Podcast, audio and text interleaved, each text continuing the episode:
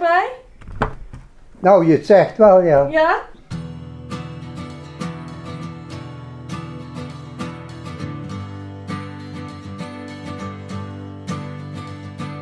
Dit is de tweede aflevering van de Verhalenhuis podcast. Een podcast met verhalen en advies van ouderen.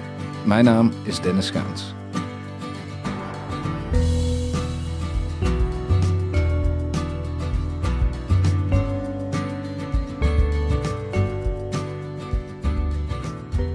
Duurde even, maar hier is hij dan. De tweede aflevering van de Verhalenhuis podcast. Zoals in de eerste aflevering, de pilot, werken we ook nu weer met een thema. En dat thema is dit keer de moestuin. Ik neem u mee langs boergraat, bruidsboeketten, ganzentongen, de Tweede Wereldoorlog en konijnen die peultjes stoppen. Allemaal verhalen uit volks- en moestuinen. En nu we het daar toch over hebben, wat is eigenlijk het verschil tussen een volkstuin en een moestuin? Een volkstuin, die moeten huren. Zo, dat is duidelijk. Een volkstuin huur je, een moestuin heb je. Een volkstuin is dus wel een moestuin, maar dan eentje waarvoor je betaalt. Die korte en heldere definitie kwam trouwens van Kees. Ja, ik ben Kees Verkooyen. Ja, Dat is- hij heeft het daar eh, Ja. al opgenomen. Ja. Ja, ik ben Kees Verkooyen, ja. En hier doe ik ook wat. En wat hij hier doet, Kees is een beetje onze gids, naast mij dan. Hij weet alles van moestuinen en zit vol handige tips, zoals deze. Buiten de tuin stonden brandnetels. En met die brandnetels, daar kun je brandnetel eh, gier van maken. Hè? Dat is gewoon in een emmer en laat maar staan. Ja, het stinkt verschrikkelijk. Maar eh, daar kun je mee spuiten tegen luis en dergelijke. Ja? Ja, en dat is heel hard nodig. En die weetjes en tips van Kees, die hebben we gebruikt om dit verhaal te structureren. Te beginnen met misschien wel de belangrijkste tip als het op tuinieren aankomt. Het moet een hobby zijn. Het het moet geen, geen plicht worden of iets dergelijks. Juist. En dat weet ook Thijs Vriends. En dan tussen vriends een D. Een D. Dat is goed. Ik heb vroeger zelf een volkstuin gehad van een, van een vrijgezelle boeren, Ja. boeren Groot van der Linden, dat is plat. Groot is Gerard. Ja? En ik kwam dan van een dorp van Baarhezen en dan was het Groot van der Linden. En die grond was van hem. Ja. En maar het was zo dat die, eh, ze- dat kostte niks. Als ik dat betuinierde in de vorm van een volkstuin, schrik niet, het was 60 meter diep en 10 breed. Het was 600 vierkante meter. Kunnen die lappen aandenken? 600 vierkante meter. Geen wonder dat hij het af en toe een akker noemt. Het klinkt als een hoop werk. En dat was hobby, hè? Ik zat meer in de tuin als een een boerderij was afgewerkt, dat was s'avonds om vijf uur.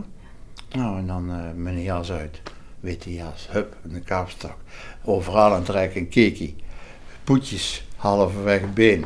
En die poetjes, dat, eh, en daarover hadden we dan de pijpen van onze kekie overal zitten. En zo zat het dus zoveel, hè. En, en dan was s'avonds half zes afgewerkt. En zomers was het dan mooi weer. En dan ging ik naar mijn akker toe. En dan wie zat daar, rustig in het zomerhuisje? Groot van der Linden. En dan afdeling zware verhalen. ja, ik waar. En je weet wel hoe dat boeren praten, is er dan veel bij. Hè? Eh, heb ik het goed als u, u praat met zoveel liefde over, over graad, dat het ook een soort bron van vriendschap was, die akker? Ja, dat was gewoon, we, we- we waren sociaal bezig. Eerst is verwijgen, eigen- egoïstisch. Hè? Maar tweede ook, eh eh Graat van der Linden met zijn hele andere broers en zijn zus, die haalden ook groenten eruit. Als ze 's middags op een gegeven moment een uh, boerenkoolstamp wouden hebben, met een goed stuk spek. Nou, ik ging mee. Hey, vanmiddag hebben we stampot, hè, vriendje. Ik had ik mee. Nou, en dan ging ik mijn graad mee. Hup, de boerderij op. Allemaal dus was de tijd daar stilgestaan. Maar goed, ik vond dat leuk, jongen. Die tuin had dus overduidelijk ook een sociale functie. Dat weet ook een van onze andere vertellers. Ik ben Willy Lopelalan. En Willy had samen met haar man een volkstuin. En als er bezoek was, nam ze dat altijd mee naar die tuin. Ik zeg, ga mee naar de tuin. Ik zeg, pluk hier groenten wat je graag naar huis wilt meenemen. Doe dat.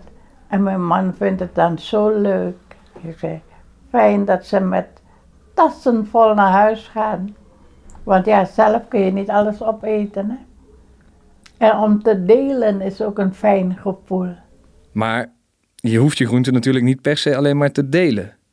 Als je zo'n groot stuk land hebt als Thijs Vriend, dan kun je natuurlijk ook een deel van je opbrengst verkopen. Uit die nakken van 600 vierkante meter haalde ik zoveel producten, of ja, producten, dat ik eh, zelfs mijn za- zaad terugverdiende. Zo. En ik deed, en dan eh, een, een neef van mijn vrouw, die was groenteboer. Met zijn karretje gingen ze groenten ver. En dan wist hij dat ik daar bezig was. En zei, Thijs, hoe zit het met jouw grond? Eh, heb je nog eh, wat groentes? Ik zeg, ik heb een veldje rode bietjes. Oh, je kom hier, zeg ik. Hup, en, en dan kocht hij dat van mij af. Maar ook de bonnen. En doppertjes en peultjes en keeltjes, spinazie. En dan kom ik bij het grote gehaal. Savoyekool, witte kool, rode kool, boerenkool. Allemaal? Allemaal. En dan eh, hadden we ook koolrabi, geel. En dan eh, die witte, ik kan niet v- venkel. Eh, allemaal in de tuin. Oh, het was een mooi, wel, welverdiende inkomen per maand. Het was niet om naar huis te gaan, eh, hè, maar eh, een eh, 50, 60 Ja. gulden tijd was dat. Ja. Die kon ik ook wel verdienen. Dus ja, uiteindelijk blijft het een beetje een bijverdienste. Niet meer. En misschien is het zelfs goedkoper om de groenten bij de supermarkt te kopen. Maar daar heeft onze gids Kees vast wel een antwoord op. Als je dus het volkstuintje alles bij elkaar rekent, is duurder als dat het koopt. Ja? Ja, dat is de huur, het is dus het gewas, het is de meststoffen en eh, ja, er zijn er nog een paar dingen. Eh, alles bij elkaar. Maar de kwaliteit is veel beter als je denkt. En daar ging het eigenlijk aan. Het is een hobby, hè? Ja. En alles wat daar groeit, het is zo bijzonder en je vindt, vindt het smakelijker als dat je van ergens anders iets koopt.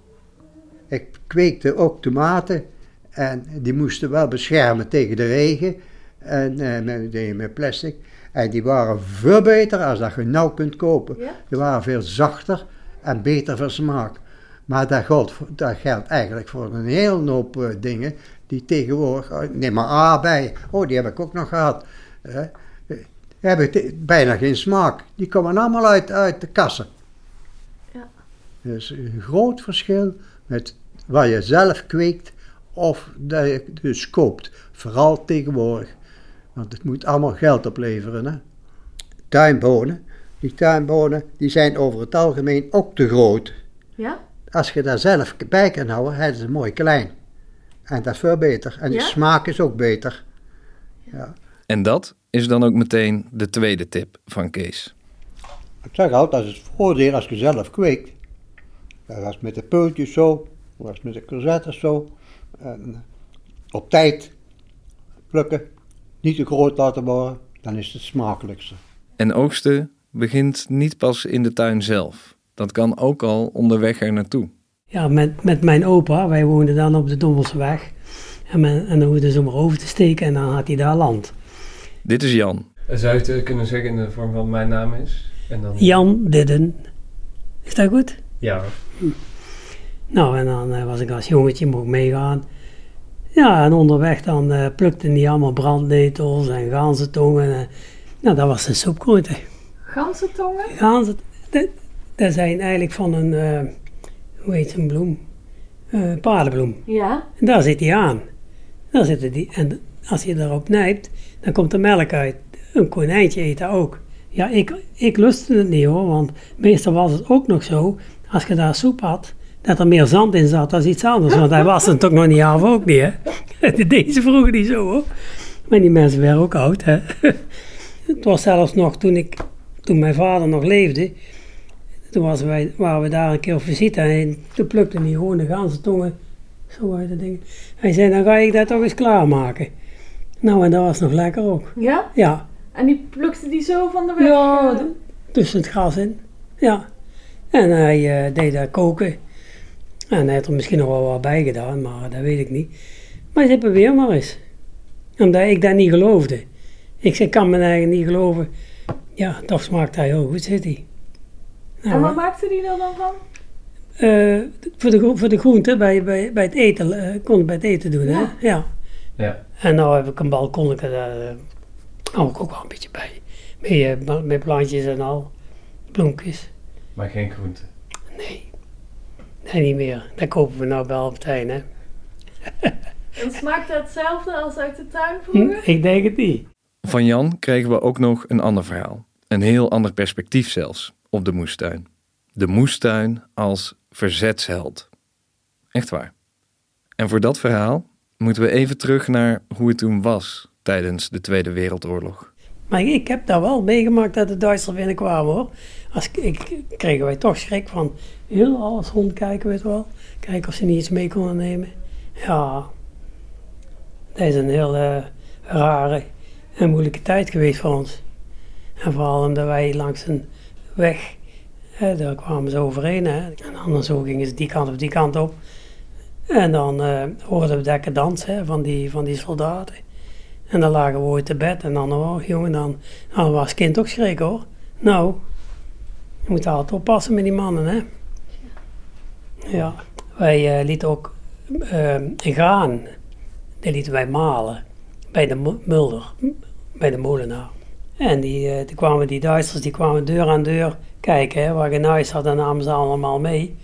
Maar dan had mijn vader, wij hadden zo'n houten kuip als waskuip. Ja. En dan had je een dubbele bodem ingemaakt. En dan gingen die zakjes up en dan die deksel erop. En daar de was op. Geen natte natuurlijk, want dan, maar in ieder geval zo moesten ze dat beschermen. Als ze dan inkeken, dan keek ze niet direct op en dan had het niet direct in de gaten.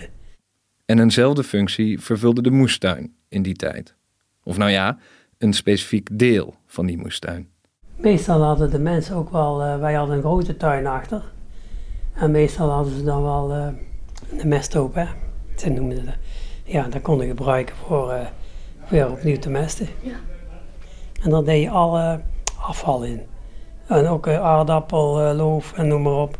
Schillen, dat ging er, dat ging er allemaal in. Stro, zoiets. En dan, eh, ja, dat groeide wel. Ja. En dan maar misschien, ja, dat is misschien raar gezegd, maar de wc ging er ook op eh, uit, hè. De, de, de ton en eh dat werd dan door het land en dat ging er overheen. Daar zou we nou niet meer aan moeten denken, hè. Dan zei hij, ik lust niks meer. maar dat, dat was wel heel gewoon, hoor, dat ze dat deden. Nou, werd allemaal riolering, dat gaat weg. Hè. Dat was toen niet. en dan had ook nog mensen die dat dan achter deden, achter in zijn tuin, die een grote tuin hadden. Nou, dat lag me daar te gebeuren nooit, hè, want dan lieten ze daar zit bezinken. En dan moest er nou weer zand op. En ja, als het dan eh, vergaan was, een beetje, dan deden ze dat dicht. Hè. Maar dat was toch een stank in de, buurt ook hoor. Dan was het ook altijd niet zo, eh, zo zuiver. Maar Nou, zuiver of niet, die mest of composthoop, hoe je het ook wil, afhankelijk van of je er de wc op laat uitkomen of niet, dat was een belangrijke plek. Of niet dan? ja, daar had je gelijk in. Het koper. De mensen die moesten het koper wegdoen, of de kwamen ze ophalen, hè, dat waren vooral de Duitsers. Dat moest inleveren. Dat is van, van munitie. Maar dat wouden de mensen niet kwijt. Nou zeiden ze, oh, die koperen kan, die hoef ik niet meer. Maar toen wel, dat was iets heel moois. Dus al dat koper en zilver ook, dat ging onder de compost. Dan deden ze de compost eruit en dan gat de- in een kist. En daar ging dan al dat spul in. En na de oorlog werd het uitgehaald. Ja, wij hadden dat achter in de tuin ook. Ja? Ja, En waarom onder de composthoop? ja daar- daar- daar zo- daar zochten die moffen niet. Die, eh, die gingen niet zo ver.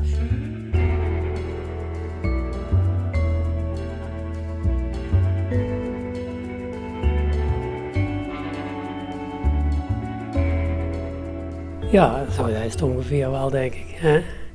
Ik weet niet, je hebt toch een heel verhaal zo, hè? Nou, nee, we zijn nog niet helemaal klaar. Even terug naar Kees, met misschien wel zijn belangrijkste tip. Ja, je moet in eerste instantie met het weer om kunnen gaan. Met de natuur. Dat is heel belangrijk. Met de natuur omgaan. Dat betekent ook met de natuur samenwerken. en er je plek in vinden. Daar kwam ook Kees zelf achter. Mijn vrouw die hield van peultjes. Dan was er een nieuw soort, dat waren stampeultjes. Die waren zo hoog. Dan heb ik een eh kippengaas van 60 centimeter hoog uitgezet. En daar heb ik die dingen aangeplant. Nou, dat ging goed. Maar ja, ik kan natuurlijk niet iedere dag daarbij zijn. Hè. Ik kom van straat, dan moet ik daar naartoe fietsen. En eh, toen kom ik daar op een gegeven moment en er waren die peultjesplanten boven het gaas uitgegroeid. En daar werd er een konijn afgevreten. Die had op zijn achterste poten gestaan en zo van voor tot achter alles afgemaaid aan de bovenkant. Dus ik was boos op dat konijn. Ik heb een val gemaakt om dat ding te vangen, maar die kwam er niet in.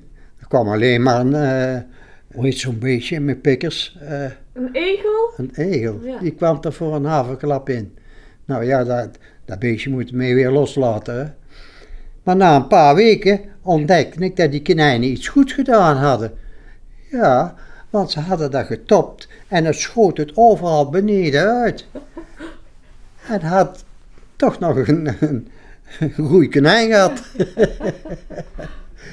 Ja, je hebt verschillende kanten waar je het dan kan benaderen.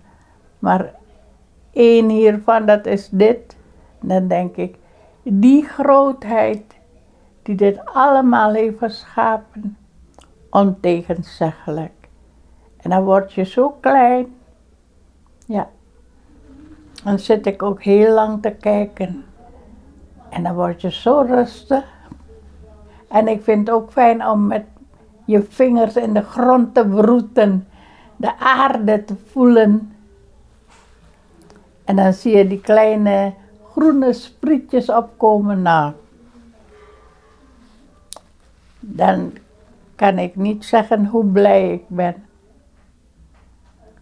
En dan zie je ze bloeien en dan denk je, zo'n minuscuul zaadje, wat dat kan voortbrengen. Dat is geweldig. Dat is niet te beschrijven met woorden. En vooral die grote pompoenen. Als je zo groot en heel mooi geel. En dan bedenken dat het uit zo'n klein zaadje zoiets rijks kan voorkomen of voortbrengt. Dan, dan ga je nadenken. Dan kijk ik soms. Mooi. Ja. En soms, ja, dan ben je blij dat je een onderdeel mag zijn van het grote universum. Hoe immens groot is die? En je bent er een onderdeel van. Dan mag je ook aan meewerken. Maar ik ben straks van plan. Ik ga toch een keer naar huis. Ik weet niet wanneer. Dat ik dan in de tuin ga doorbrengen. Ik heb al zaden gespaard die ik dan zal planten. Ik heb het al lang bewaard. Ik hoop dat die kiemkracht er nog in zit. En straks, als hij uitkomt, zo'n klein groen bolletje, dan is mijn dag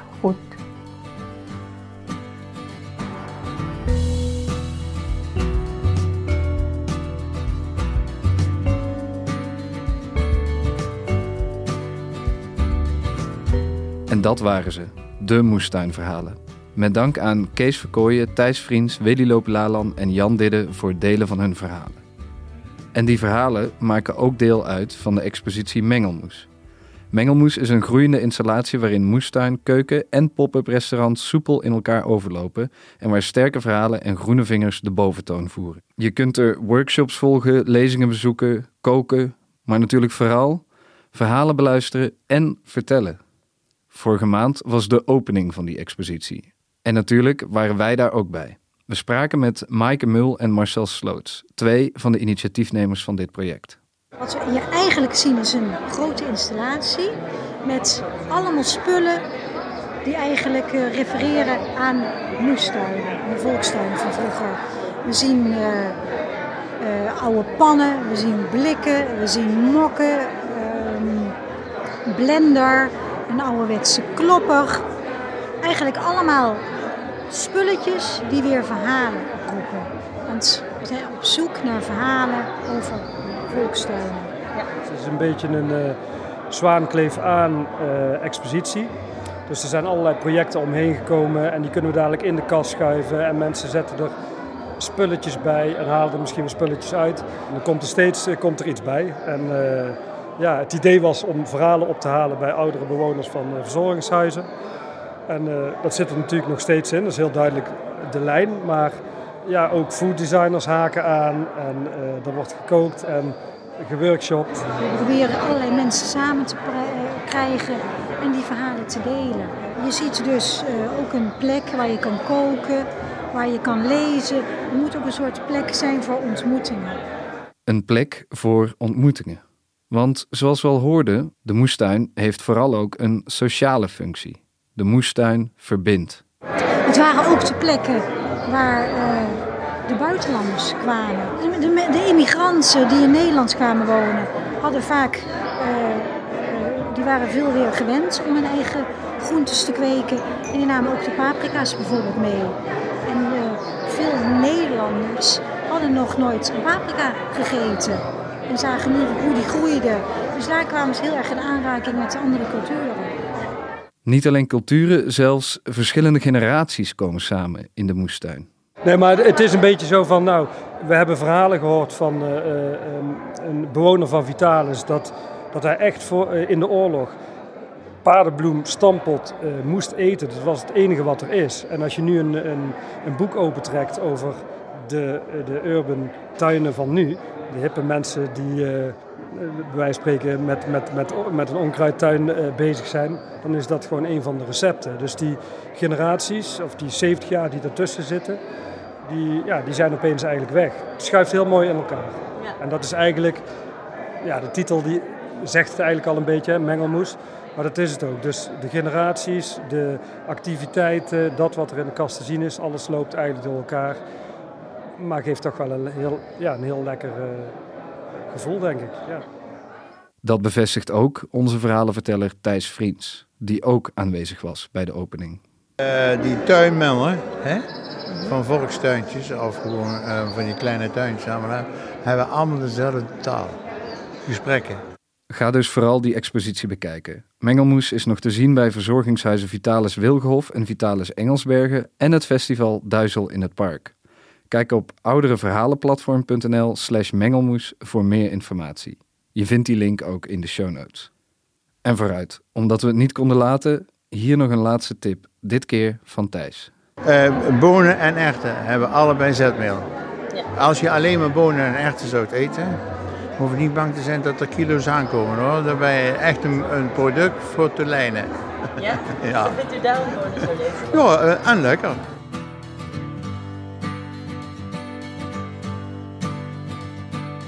En dat was hem dan echt. De redactie van deze aflevering bestond uit Noortje Kessels, Mirjam Kersten en Maaike Mil. De Verhalenhuis-podcast wordt geproduceerd door Ondercast voor literair productiehuis Wintertuin. De opnames van de opening werden gemaakt door Josien Wijkhuis.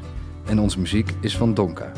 Kijk op hetverhalenhuis.net voor meer informatie. Bedankt voor het luisteren en alvast eet smakelijk.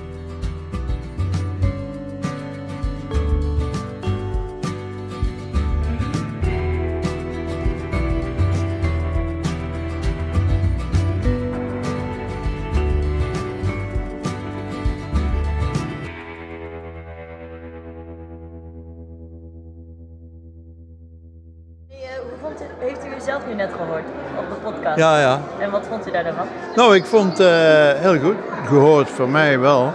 Dat ik, niet, ik ben een Brabander en ik zal ook in een Brabander blijven praten. En daarvan eh, van ho, ho, ho, ho. Dat hoeft voor mij niet. Nee, nee, een gewone Brabantse jongen. En, het, en dan gewoon het Brabants vertellen.